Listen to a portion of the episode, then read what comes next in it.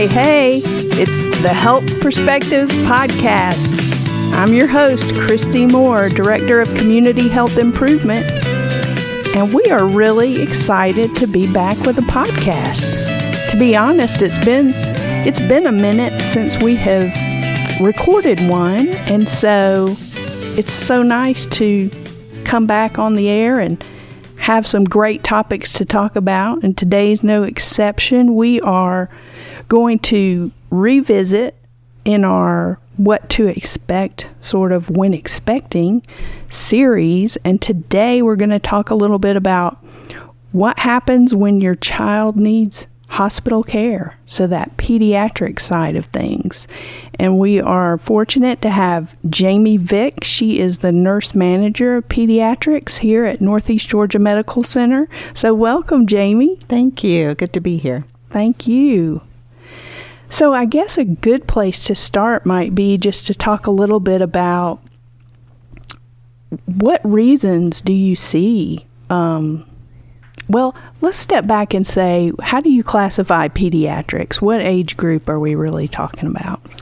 So, um, zero, so brand new, all the way up to before their 18th birthday. Okay, okay. Yes. So that's a pretty wide range. Mm-hmm. Would you say there are, I don't know, typical reasons you see the pediatric population have to be hospitalized? Um, are there certain things that stand out to you? Sure. Um, we do see a lot of um, pediatric admissions related to respiratory conditions like asthma, viruses that include everything from RSV, COVID, mm-hmm. parainfluenza, yeah. metapneumovirus, um, and some various other, you know, rhinovirus. Um, usually they come in, you know, they could have some respiratory distress, needing some oxygen therapy. Um, those are probably a, a, majority of kids that we see um, of the infant all the way through school age. Um, and then uh, we also see some of um, our trauma surgery patients um, that have had some kind of accident and may have broken bones, bruising, lacerations, um, and are needing to be watched um, and cared for. And then we also have uh, pediatric patients that have an appendectomy because they've had appendicitis, a mm-hmm. flare up of their appendix, and have to have that removed emergently. Um, so we do take care of like our post op um, pediatric patients. Um, and then we see kind of everything else in between that uh, maybe a readmission that um, left the NICU and or the mother baby unit and had to be readmitted with jaundice um, sometimes failure to thrive, meaning that they're not growing and feeding well at home and they're losing weight and not gaining appropriately. So we have to kind of help get, get them back on track. Um, and that's probably the majority. So it's a typical mm-hmm. med, medical surgical pediatric unit. Well, you know, you always hear kids are super resilient, and mm-hmm. I'm sure that, you know, depending on what they're dealing with, Mm-hmm. You know, they could be dealing with something very serious and take quite a while to recover and get better. But on the whole, do you see, you know, length of stay for these younger patients to be as long as maybe the older population? No, not necessarily. Usually they bounce back pretty quickly. Sometimes we have kids that have to stay because they're on like an antibiotic therapy for seven to 10 days. Mm-hmm. But um, I would say typically they stay anywhere from, you know, one to four days on average. Mm-hmm. Um, in the hospital for various conditions. Yeah. Um, but yeah, we do have some that end up having to stay longer, but I would say more on the average is one to four days. Gotcha. Well, I can say from personal experience, I was a pediatric patient mm-hmm. at NGMC when I was about 14 years old. Mm-hmm. I remember having a tonsillectomy, mm-hmm. and to cap it all off, it was at Christmas time. So I think mm. I was in the hospital on Christmas. Mm. But I can remember the staff and everyone trying to make it fun and Mm-hmm. you know even though you were in the hospital they made Mhm. it still very Mhm. very holiday and it's a kind of a fond Yeah. memory that I have. we we really try to normalize the experience as much as we can because they're you know they're pulled out of their they're out, not in their home environment. They're not necessarily around people that they know although we we encourage all parents to stay with their child as as long as they're able to um, which you know some are you know have other children and have other things that they have to take care of and we're certainly there to help support that. But um, you know, we really try to make it comfortable for them, make their room environment comfortable, um, and and and know that they are children. Yes. and they have needs. Um, like playtime and um, prizes and the benefits of being children, stickers and you know little loveys and and things like that. So we really try to make it as homey as we can, and also we're taking care of our families, our parents, or Yeah. guardians, or you know whoever happens to be with them. Um, uh, with them as a patient and and their caregiver. Yeah. So I can imagine just like throughout the hospital during COVID, there were some changes to visitation policy and so forth. But as we come out of that surge and things kind of get a little bit more, I won't say back to normal because I don't know if we're really ever going to get totally back to normal. But for the most part, during normal times, so family parents can can they stay with their child? Um, we actually didn't never changed that during the course of the pandemic because we know the importance of um, a parent, you know, as their guardian and, and caregiver. Um, for a child that's under age, under 18. Um, and so they, they need their parent or their guardian with them at all times. So we never changed our visitation policy for parents in the sense that n- they couldn't be with their child. Now there were times where um, where we had to uh, limit visitors beyond them, um, grandparents and other and siblings. Um, that has been the course of like as far as visitation restrictions for the pediatrics, but in general we never changed from the two parent or two guardian That's good. um, yeah, uh, with them at all times, no matter where they stay in NGHS. that's good. Because I mean, I can imagine it, it could also work to the child's with the child trying to get better. It could really kind of be detrimental if they didn't have their mom or dad or their guardian Right. there to help them Right. get through. Yeah. I can imagine the staff probably rely mm-hmm. somewhat on the mm-hmm. family to really help. so- Absolutely. Yeah. We definitely and and we treat them as such as a, you know, they're it's family centered care. We're talking, you know, not we're not taking care of just a child. We're taking care of the family unit. Yes, that's a great Mm-hmm. philosophy. Mm-hmm.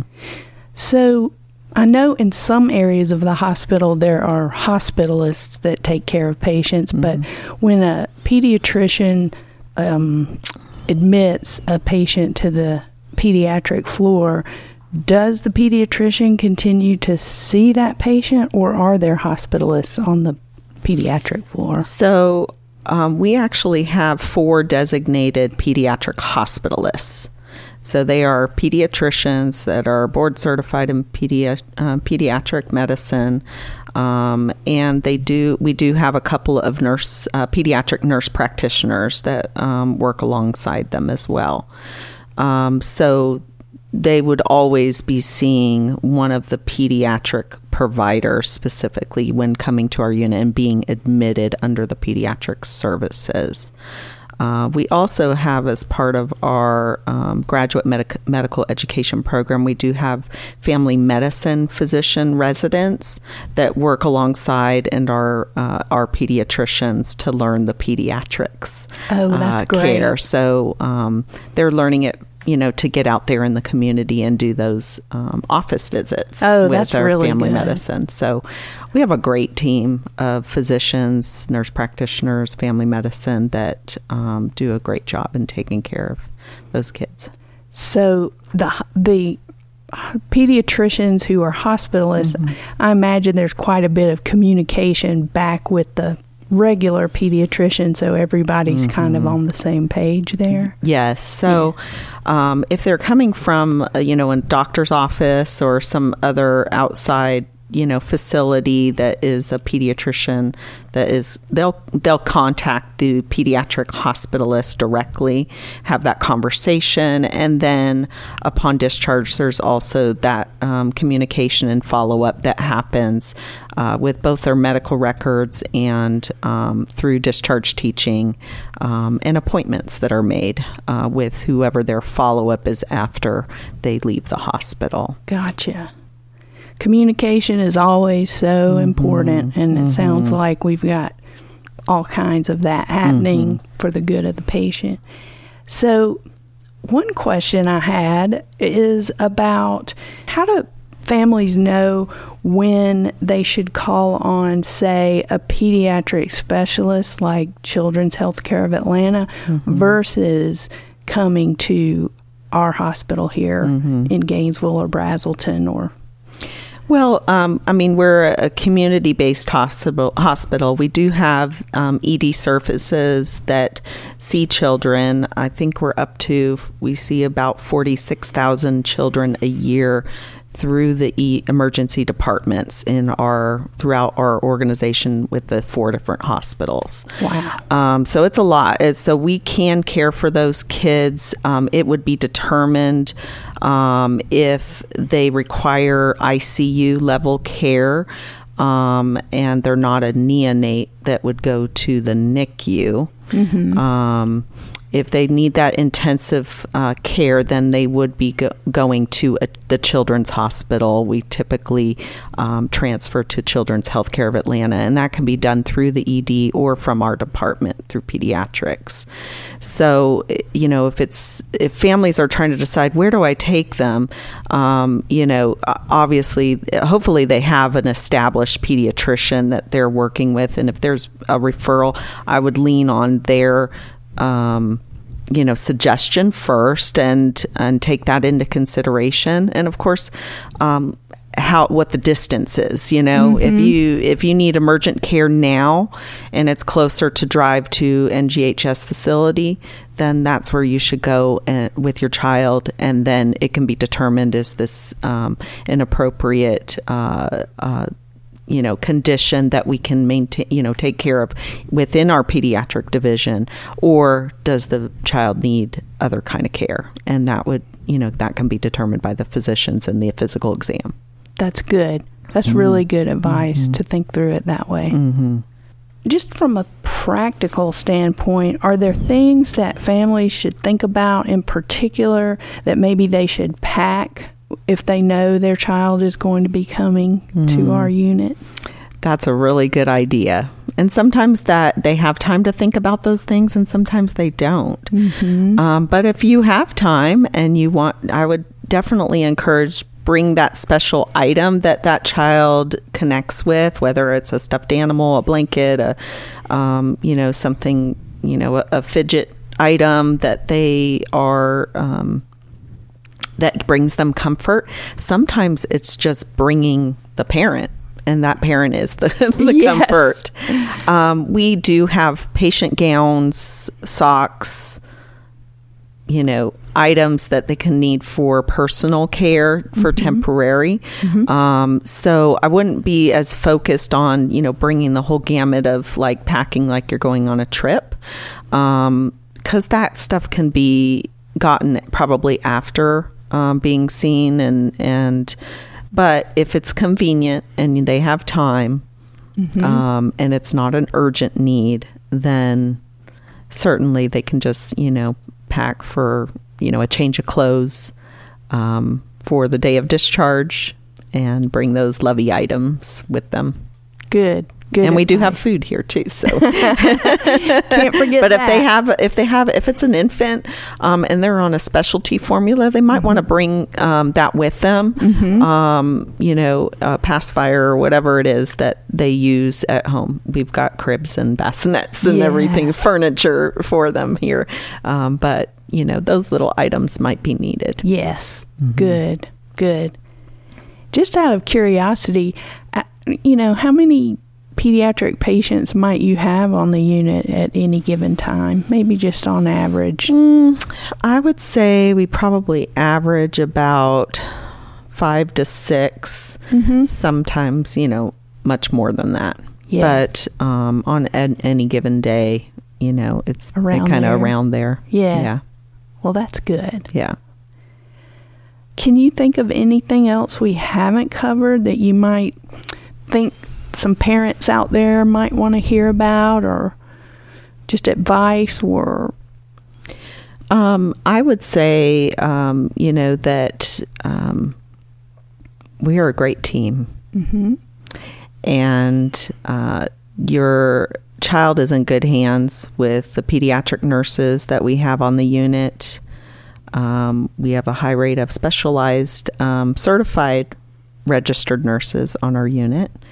And um, they have all kinds of walks of experience from children's hospitals, emergency departments. Um, they've worked in specialty for a long time with pediatrics.